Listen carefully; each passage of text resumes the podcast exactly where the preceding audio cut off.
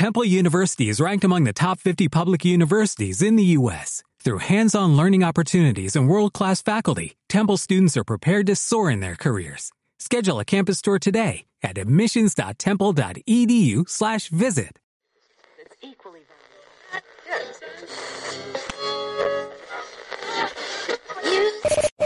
Set comunica. Benvinguts a Set Comunica, el podcast de la Setmana de la Comunicació. En aquesta quarta entrega, després d'haver-vos parlat del cinema, la televisió i el periodisme, venim a parlar-vos de la Setmana de la Comunicació que vam viure ja fa uns dies i com els nostres col·laboradors i els assistents l'han valorat. Per parlar d'això m'acompanyen l'Oriol, l'Arnau i el Guillem. Hola, nois. Hola, bones. Bones. Què tal? Ens tornem a veure. Doncs, com ja sabeu, el, la Setmana de la Comunicació d'aquest any es diu Decretat l'estat de creativitat. I hem ajuntat a diversos professionals del sector audiovisual perquè ens expliquin com ha sigut aquest any 2020 i com han viscut des de les seves feines la pandèmia. Nois, què esperàveu d'aquesta Setmana de la Comunicació? Bé, um, esperàvem que se pogués celebrar amb tota la normalitat que dins del que cap ha permès la situació i bé, sí que sap greu que algunes ponències, per exemple, no hagin pogut ser presencials perquè quan veus a la persona en qüestió parlant en directe, diguéssim, impressiona molt més, inclús una persona que has vist per la tele, que has escoltat, impressiona més tindre al davant, però bé, s'ha fet el que s'ha pogut i, i com sempre endavant i felicitar totes les persones que ho han fet possible. Doncs sí, la veritat, perquè sempre la Setmana de la Comunicació compta amb personalitats, sobretot que doncs bé, que les coneix bàsicament tothom, o com veurem, potser hi ha gent que no tant, però, però sí que és veritat que l'organització, com deia l'Arnau, eh, ha sigut molt bona per part dels alumnes de tercer, i jo crec que és això, no? la, el punt així una mica que diguéssim en contra és la, la poca afluència de, de personal que ha vingut a assistir a, la, a les conferències o les ponències, com li vulguis dir, i, evidentment, sempre amb el tema del Covid per, pel mig, però, però és això, espero que tothom hagi pogut disfrutar la Setmana de la Comunicació i que la 19a edició sigui molt millor que aquesta.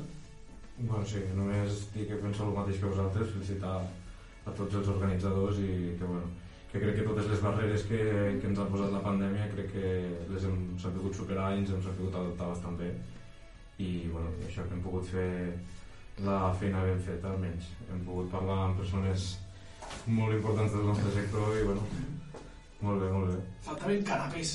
Canapés. doncs, com ha dit el, el Guillem, potser la presencialitat ha sigut a, a vegades el nostre punt fluix, però hem aconseguit tindre una mitjana de quasi 100 espectadors cada dia mirant la Setmana de la Comunicació, tant alumnes com gent que estava interessada en el que ens volien explicar els ponents, i començarem a fer una mica de repàs per veure què, què en pensem d'aquesta setmana i també què en pensen els alumnes de la, de la facultat. Comencem amb les conferències del dilluns, que van ser la de la crítica de televisió Mònica Planes i el documentalista Félix Colomé. La Mònica és una periodista que porta molts anys fent articles revisant com, com, com funciona la televisió al nostre país i analitzant els fenòmens que hi van succeint. La Mònica ens va portar una conferència des del despatx de casa seva on ens va explicar que la televisió durant aquesta pandèmia ha hagut de de tindre eh, una creativitat però que tampoc ha sigut gaire, gaire única. També ens ha dit que, que va haver una paradoxa també perquè eh, havien de, de, de seguir les mesures, havien d'explicar les mesures que havia de seguir els, els, la gent a casa seva, però a vegades la televisió no complia amb aquestes mesures. Què em podeu dir de la conferència de la Mònica, nois? Eh, doncs el que acabes de, de dir tu ara, no? sembla una mica contraproduent, no? una mica contradictori que que els mateixos que ens informen de que s'han de complir aquestes mesures i tal, evidentment, donades per l'Estat i l'administració, sembla que després hi hagi alguns àmbits que, que se salvin no? d'aquestes mesures que a tots ens han tingut tan collits no? i ens han tingut tancats a casa, eh, però sobretot no? la Mònica Planes, la veu de l'experiència, jo crec que va ser una conferència que va donar molt de sí i sobretot, i sobretot que va ser molt amena. I per tancar el dia ens va visitar també el Félix Colomé, que és un documentalista molt jove que just acaba d'aconseguir que el seu projecte Vitals s'emeti per HBO. En aquest eh, projecte de Vitals podíem seguir eh, la pandèmia des de dintre de l'Hospital eh, Taulí de Sabadell i ens va, ens va eh, explicar una mica com era el procés de, de entrar dintre l'hospital, de gravar el, el que passava, les històries que hi havia, inclús com van ser les negociacions perquè HBO els acceptés el projecte. Bé, realment, aquest documental, o sigui, el Fèlix Colomer trec el barret amb ell, almenys eh, ha, anat, ha, anat, a buscar eh, el producte fàcil, però, però diguéssim, és perfecte perquè és que s'ha ficat molt de moda el, el, documental aquest Insight, el que el, el, la resta de, de mortals, diguéssim, no veuen. Hem vist documentals molt en el món de l'esport, sempre em reitero amb aquest tema de què passa dins dels vestidors, com estan els jugadors, com és la vida dels jugadors, mm, la cosa que, que les càmeres no ensenyen, podríem, podríem dir llavors, en, en la situació que, que estem, sí que és cert que hem vist persones a fora dels hospitals, però no hem vist ningú dins de les habitacions, no hem vist treballar els segadors, metges, etc. Llavors podríem dir que, que, és que ha tingut una idea brillant de dir, sí, vaig ensenyar que el com que no s'ensenya i, i això és, és, és, és la demanda audiovisual, l'ensenyar el que la gent no veu. Clar, I sobretot el que vaig reiterar, no? que és un producte únic, que això també li vam comentar als d'HBO i també a altres plataformes, i sobretot també el que hem comentat amb, el, amb el podcast eh, número 3, diguéssim, el de periodisme, que so, tots els mitjans de comunicació s'han centrat molt en donar dades, en expressar tants morts, en expressar notícies sobretot dolentes, però numèriques sobretot, i, i el Félix Colomer, el punt diferencial que ha fet que, per exemple, plataformes com HBO es fixessin amb el seu, amb el seu documental és explicar aquesta vessant humana que això ell ho va explicar també i ho vaig creure molt, molt oportú d'ensenyar aquesta vessant humana que ostres, ens emociona molt més nosaltres que som ben humans més, ben més. ben més, ens emociona més els sentiments sempre que hi ha sentiments pel mig sempre la, la producció i la rebuda per part dels consumidors és molt més bona i sobretot aquest punt jo crec que és el, el més a destacar la vessant humana que li he volgut donar al, al documental no, sí, també que, bueno, que és una persona molt valenta també, perquè bueno, en el moment que, que ell es va ficar a l'EPI o fins i tot bosses de basura que ens va explicar ell mateix sí, sí, sí, tant. que bueno, molt valent perquè en aquell moment que ningú sabia res sobre el Covid sí, sí. i que, que la por era a flor de pell sí, sí. doncs ell també bueno, atrevir-se a ficar allà dins i, i explicar una, una història que al final eh, encara que no siguin persones que, que pròpiament coneguem nosaltres eh, ens arriba molt bueno, ens arriba ens toca de prop perquè és un tema bueno, que malauradament sí, sí. tothom ha viscut ni els rics ni els pobres, Sí. ningú s'ha salvat Ningú s'ha salvat. sí, això. sí. i bueno, i això també la, la, la vessant aquesta d'explicar-ho saps, molt, molt normal molt natural. molt natural i fer-ho molt proper tot. I, i doncs bé, doncs també vam sortir, que també és part de la nostra feina al grup de podcast, eh, preguntar als assistents, fer-los fer-los sentir el treball de camp, fer-los sentir que sigui seu també aquest podcast, perquè recordem que a la gent que hem preguntat eh, l'any que ve també hauran de fer aquesta mateixa feina. D'aquí un salut a tots els oients. i tant, i, i sobretot els que ens van accedir a respondre i doncs bé, hem fet unes quantes preguntes també als assistents de, de, de la Setmana de la Comunicació, els alumnes i doncs bé, això, el, això és el que ens han comentat sobre la, les ponències del primer dia si coneixien a la Mònica Planes i al Félix Colomer i quin ha sigut, per una banda, el punt més interessant i per altra, si ha mancat alguna dintre de, dintre de les seves ponències Coneixies a la Mònica Planes i al Fèlix Colomer? Sí, els coneixia els dos, a la Mònica Planas per els matins de Catalunya Ràdio i a Fèlix Colomer pel seu documental Vitals. No, però m'ha semblat avui una persona prou interessant com per seguir la seva trajectòria a partir d'ara. Eh, per tu, quin ha sigut el punt més interessant de cada una de les ponències? Bueno, de Fèlix Colomer sobretot m'ha interessat molt el veure com un projecte personal i en català ha pogut arribar a plataformes com HBO i d'altra banda la ponència de la Mònica Planes m'ha agradat molt el veure com ens ha explicat com durant la pandèmia a la televisió no es seguien les mesures de seguretat quan estaven incitant a la població a seguir-les. Doncs després d'escoltar les opinions dels estudiants, passem al segon dia. El segon dia ens van acompanyar com a ponents el David Ramírez i la Cuca Travi. El dibuixant i la influencer ens van aportar dos punts de vista sobre dos mons que no tothom coneixem. El David ens va parlar del món del còmic i, i, com, ha, i com ha viscut ell aquesta pandèmia des de el, la vida de dibuixant. El David i la seva parella van haver d'estar confinats perquè el seu, el seu marit, que és metge, va, va donar positiu de Covid i van haver estat 19 dies sense sortir de casa i, i aïllats. A partir d'això, el David va escriure el còmic eh, Conviviendo 19 dies. El David també ens ha parlat una mica de la seva trajectòria i de com és ser un dibuixant de, de còmics d'humor a Espanya. Bé, eh, és el que estava dient, el món del còmic desconec potser molt el, el, el sector, però des de la meva opinió, des de fora, inclús una mica d'innocència, no, potser podria dir que, que no està en auge, que es diu, i, i és un món que sí que s'està perdent, però, però com hem dit, faré el símil amb, amb el Fèlix Colomé, eh, és, és, és, és buscar l'oportunitat. Tens 19 dies, tens una habilitat eh, i un art, Sí, sí. doncs, doncs vinga, pues a, a, a mostrar-ho, diguéssim. O sigui, la vida te dona els recursos que, que te donen i, i, i a partir d'allí tu te fas gran aprofitant-los. Sí, sí. I sobretot el, això que parlava, no? d'aquest bloqueig creatiu, no? segurament és un factor, un element que la gran majoria de nosaltres també ho ha notat no? la, durant la pandèmia durant el confinament, que era com tots els dies eren grisos, la gent no estava com massa ficada, diguéssim, dintre de, del que era la pandèmia, massa és el que contàvem, no? els mitjans de comunicació també ens, ens envassallaven de, de notícies i de coses dolentes, i clar, evidentment això també fa que hi hagi un, un bloqueig creatiu que és com el que va explicar el David Ramírez. No apareixien les muses. No, no apareixien les muses i sobretot que hi ha gent que la pandèmia doncs, li ha anat bé perquè li ha servit com per donar-se compte de, de la realitat i altra gent que potser li ha anat bastant malament, que és jo crec una mica un alt denominador comú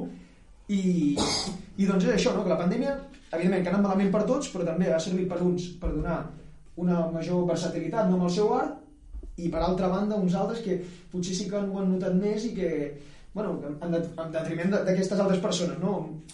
Mm, que la pandèmia sí que els ha perjudicat Hi ha realment hagut molta gent que li ha anat molt bé la sí, sí, pandèmia. sí, sí, tant I a part del David, la Cuca Travi ens va parlar sobre les xarxes socials perquè ella com a, com a agent de, de màrqueting de- d'influencers ha sigut un dels sectors que ha, durant aquest eh, 2020 ha, ha guanyat força perquè les xarxes socials s'han convertit en un, en un espai publicitari que podia cobrir les mancances que tenien la ràdio i la televisió en aquest, en aquest moment. Ens ha parlat sobretot de que els consumidors de, de, de les seves influencers, que són els de la generació Z, són molt crítics i que valoren eh, molt què publiciten i què no publiciten le, les seves representades. Sí, bueno, és el que va dir, que ella sempre parla amb totes les, bueno, amb totes les celebrities o les influencers que treballa, sempre parla si volen promocionar o no aquell producte i bueno, crec que això està molt bé perquè també, bueno, per lo que dius, són clients o són seguidors molt crítics i bueno, també s'ha d'anar molt al compte amb bueno, tot el que també parlàvem abans de la immediatesa i, Sí, sí. i bueno, tot això de, de les noves tecnologies i les reds que ens permeten saber tot des del minut zero i bueno, I el, no, el que està clar, perdona Guillem per No, tallar-te, no, és, no.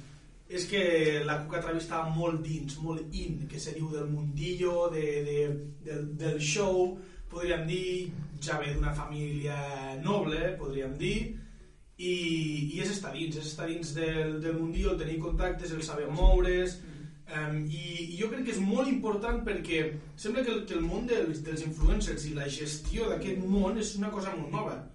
I saber-s'hi ficar, a part de, de ser meritori, és, és, és oportunista, podríem dir, perquè és que... estan en lloc adequat en el moment Exacte, exacte. en el lloc, sí, en el moment, clar, sí, sí És, és dir, estic a dins i ell mateix ho ha parlat, és que no és que sigui la representant d'Antonella, és que me'n vaig enviar de shopping, Sí, saps? sí.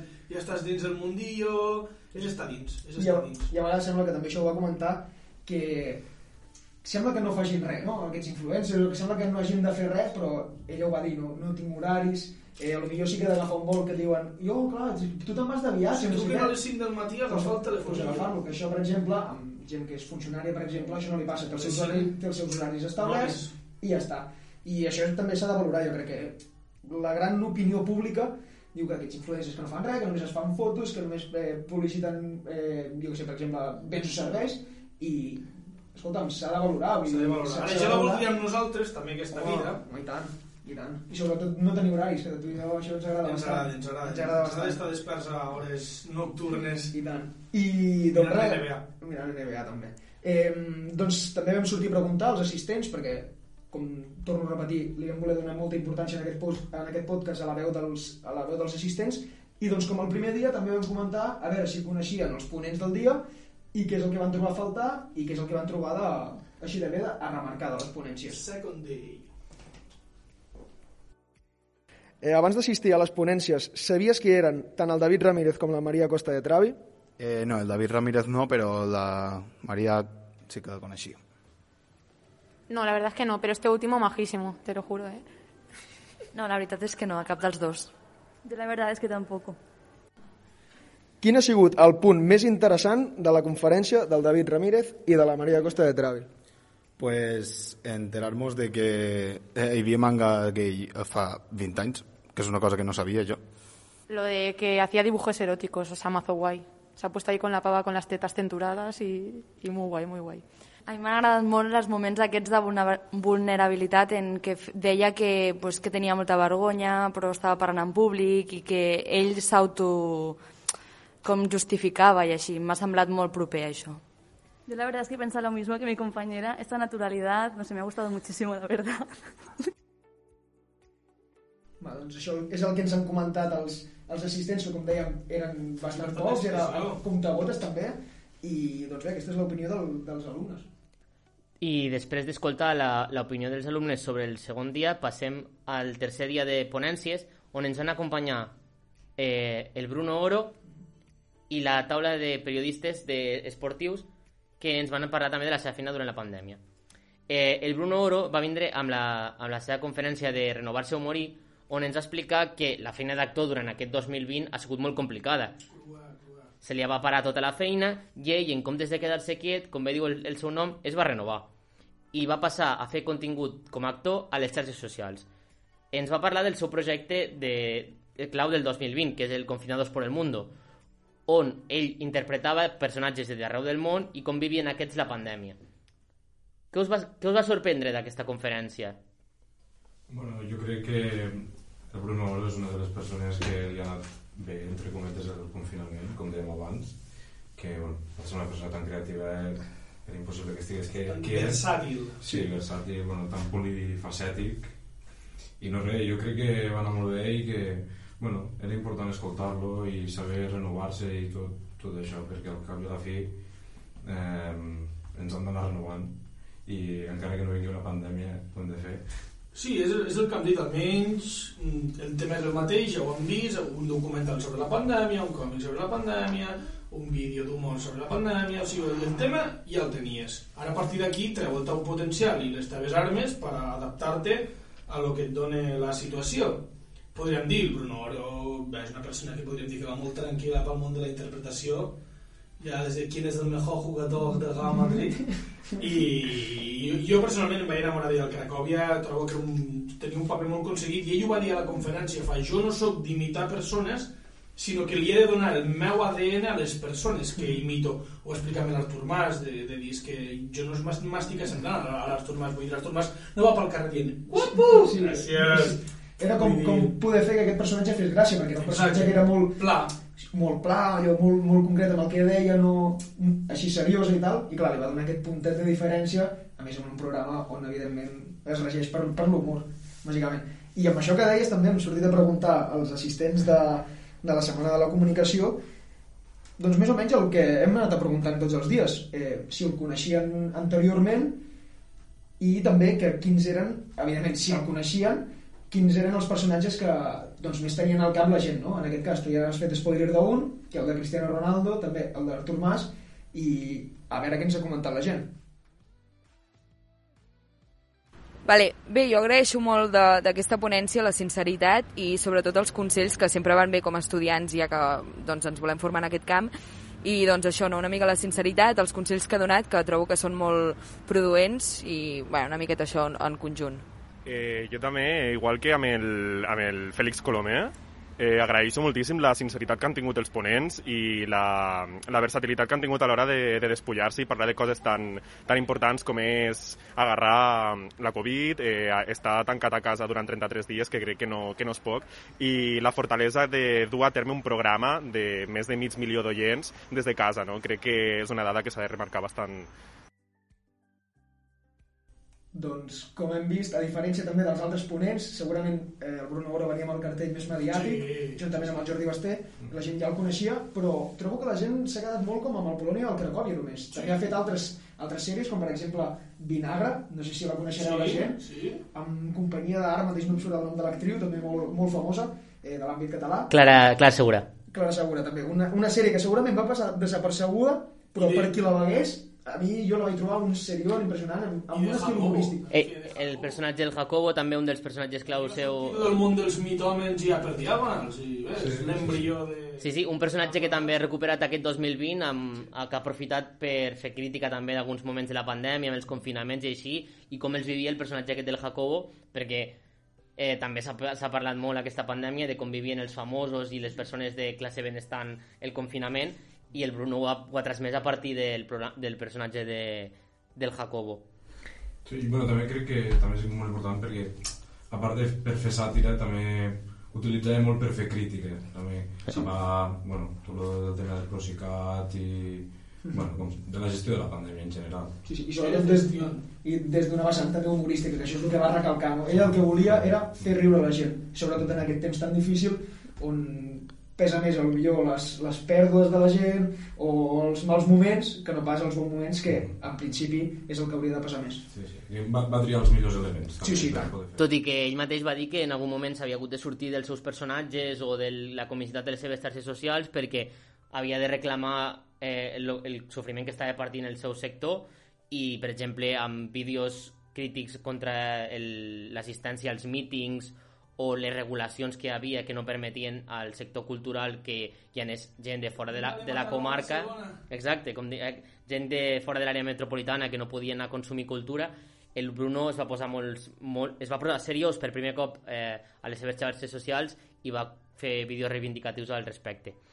Després de parlar de la conferència del Bruno, ja passem a l'últim dia de la Setmana de la Comunicació, on ens van acompanyar l'Ivan Minyambres i el Jordi Basté. El- L'Ivan Minyambres, ens va, des de la seva feina de productor d'animació, ens va explicar una mica com era la feina del productor i, quin, i quina, quina repercussió tenia en el seu equip. Ens va parlar molt d'això, de, de, com, de que emprendre un projecte d'animació és un treball d'equip que dura molt temps, és a dir, que els projectes duren entre 3 i 4 anys i que sense passió no es va enlloc. Què recordeu, nois, de la, de la conferència de l'Ivan? Bueno, que fa uns quants dies, la veritat, jo tinc una mica. Estàs una mica peix, no, aquest sí, sentit. una mica Però, bueno, jo crec que és molt interessant i que sempre s'ha de, de picar pedra i treballar dur i al final, bueno, és que tampoc, no vull que sigui un missatge motivacional ni res, però jo crec que, bueno, tots, tots, totes les persones, tots els ponents al final també venien a dir això, que lluitem pels nostres somnis i, bueno, i en general que, No, crides a l'optimisme, ja crides a l'optimisme... Sí. Eh, No, a saber-se adaptar i tot això, és que a més a més en els temps que hem viscut, vull dir, tantes hores a casa per donar-li toms a, a tot, doncs també hi ha gent que ho ha aprofitat i... Sí. A veure, jo en aquest sentit, el, el, això de l'animació, no vull dir entrar en temes personals ni molt menys, però tinc un germà que també està estudiant animació i, i és un món que és super estressant, que un, té una competència brutal. Molta feina. Eh, I s'ha de valorar realment aquesta feina, perquè a la gent millor que sigui així una mica més no, curteta, no sé què, sí, animació, no sé què, dibujitos, tal, que, que estigui, que Sí. devaluï una mica, o que menysprei una mica... Doraemon, eh? Saps què vull dir? Que, que devaluï una mica i tal, i que menysprei tota, tota aquesta vessant eh, artística, jo crec que està molt equivocada perquè és una feina que sé de, de primera mà que és super exigent, que té un, ha de tenir un compromís impressionant i doncs valora amb l'Ivan, no? que Bueno, Un- un- sí, sí, com les persones que, que menys prenen no sé, per exemple, el, el batxillerat humanístic o... o Potser he l'artístic, d'incloure. O l'artístic, o més carreres, de, més carreres Sí, artístiques. sí, qui val, val, i qui no pel social. Sí, sí. No, sí, ho hem vist aquesta setmana que hem, hem tingut molts artistes i molta gent que el sector de la comunicació al final eh, no, tam, no és sol també acadèmic o informatiu, sinó que hi ha una part d'art molt important i, i l'Ivan és un d'ells, que al final el, els productes que treu ell són productes eh, d'art i que s'haurien de valorar, com tan, tal com diu l'Oriol, aquestes disciplines igual que altres que, que són més científiques o així. I per tancar vam tindre un convidat de luxe, perquè el Jordi Basté, com ens va dir, no li agrada gaire donar, donar, donar entrevistes, però amb els estudiants es va obrir en canal i ens va explicar d'on sortia la, el títol de la seva conferència, que era Sol com un mussol, de quan va veure el, el, un programa de ràdio sol dels mat, durant els matins, però també ens va respondre a totes les preguntes que li van fer. Ens, va, ens va, van parlar sobre la situació de la ràdio a Catalunya... Jo li vaig fer una pregunta. Sí, so, sobre, com, sobre com veia el periodisme esportiu, per exemple, amb la pregunta de l'Arnau, i va ser molt obert amb nosaltres. Què, què creieu que és el més important que va dir el Jordi a la seva conferència? Bé, jo eh, em quedo amb dos coses que va dir. Tres ja, l'última una mica més còmica potser, però em quedo molt amb el que no, no li agrada fer ràdio sol i des de casa i dius, si al cap i a la fi és el mateix, o sigui, estàs parlant amb un micro que és el que estem fent ara nosaltres, estem parlant a res, diguéssim, i ell també feia el mateix des de casa, però el caliu aquest humà, la interacció, per exemple, nosaltres que tenim la sort de fer ràdio, eh, doncs el, el feedback, el, el, el, el que ara estàs parlant però pots comunicar amb gestos, pots riure, pots fer més coses, doncs no ho tens, estàs molt sol, és molt sec, molt... mm, dius, és que no, no tinc ningú amb, amb qui distreure'm i me va, i m'ha xocat això de dir, si estàs fent el mateix que faries en un estudi de ràdio però allò que potser els, els, els oients no veuen és el que dona salsa i el que dona la gràcia al que està narrant i, i parlant i després respecte a la meva pregunta doncs jo li vaig preguntar que com podia ser que, que, que per exemple els futbolistes em responguessin tan obertament a persones com l'Ibai o així que són més d'una altra classe de periodistes o Del nou periodisme. del nou periodisme Sí, els, els nous comunicadors que, que ara es connecten amb, el, amb, el, amb els futbolistes i que els mitjans ja no aconsegueixen les preguntes. I, I després, per exemple, quan un mitjà autoritzat de la Liga li fa una pregunta, sempre no hay rival pequeño, vamos a por los tres puntos y los partidos duran 90 minutos. Um, doncs, clar, ell em va respondre d'una forma que em va agradar molt perquè em va dir és que els futbolistes es senten part d'una èlit que els periodistes no hi són, però els streamers i youtubers sí saps? I em va sorprendre molt perquè el, món del futbol s'ha mediatitzat molt mm, se regula molt el que s'ha de dir i això almenys per, per jo que vull, vull dedicar-me al periodisme sí que em sap greu però evidentment acceptant la realitat de que el món mídia podríem dir s'ha ha canviat com tota la vida evidentment sí. I a part eh, va, va destacar que aquestes converses que tenen els futbolistes ara es basen molt en la informalitat, són converses disteses o així, i a mi em va agradar molt la frase de com havia canviat el paradigma de el, la relació dels entrevistats amb els futbolistes, que deia que el futbol s'havia polititzat perquè els futbolistes repetien missatges eh, sempre els mateixos, amb un mateix discurs i així, en, i en canvi la política s'havia futbolitzat i s'havia agafat això de anar a, a peu de, la peu de camp s'havia convertit per el a peu de congrés. Ens explica la seva anècdota de quan de quan, No va ser nou de congrés quan estava el Tejero, eh? de quan, peu, de quan li va posar el micro a la cara a Pedro Sánchez per fer-li les preguntes sobre, sobre eh, l'estat d'alarma llavors ens va, que- ens va quedar amb aquesta frase de que el futbol s'havia polititzat i la política s'havia futbolitzat Sí, sí, que fins i tot ell havia saltat al camp d'esports, ens va explicar. Sí. Que ara... Això era impensable. Ara és impossible. Ara és Ara impossible. perquè pot entrar, Ara és primer tot. I perquè Lleida tampoc està perquè- en categories Sí, per a sí. fer no dona, no dona, per, periodistes de fora. no dona per poder saltar Però camp. part de Lleida, bueno, en fi.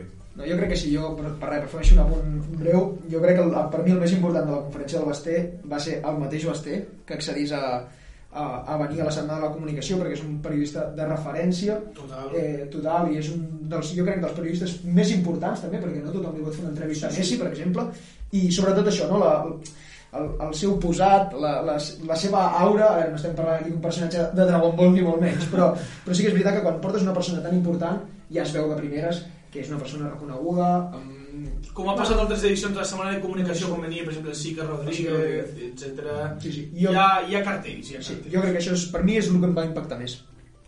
I doncs bé, també vam sortir a preguntar, com cada dia. Bueno, moment, jo també volia dir que també, bueno, jo vaig valorar molt positivament que, bueno, que, que expliqués que les entrevistes o conferències d'aquest estil, que, bueno, que només les concedia a, als que eren estudiants. Sí, estudiants. I també, bueno, pues això, que, que em va agradar molt que, hòstia, que, que s'identifiqués amb nosaltres, que recordés la seva època d'estudiar també, i que, bueno, que ens expliqués que també era un gran fiestero. Sí, sí, tant.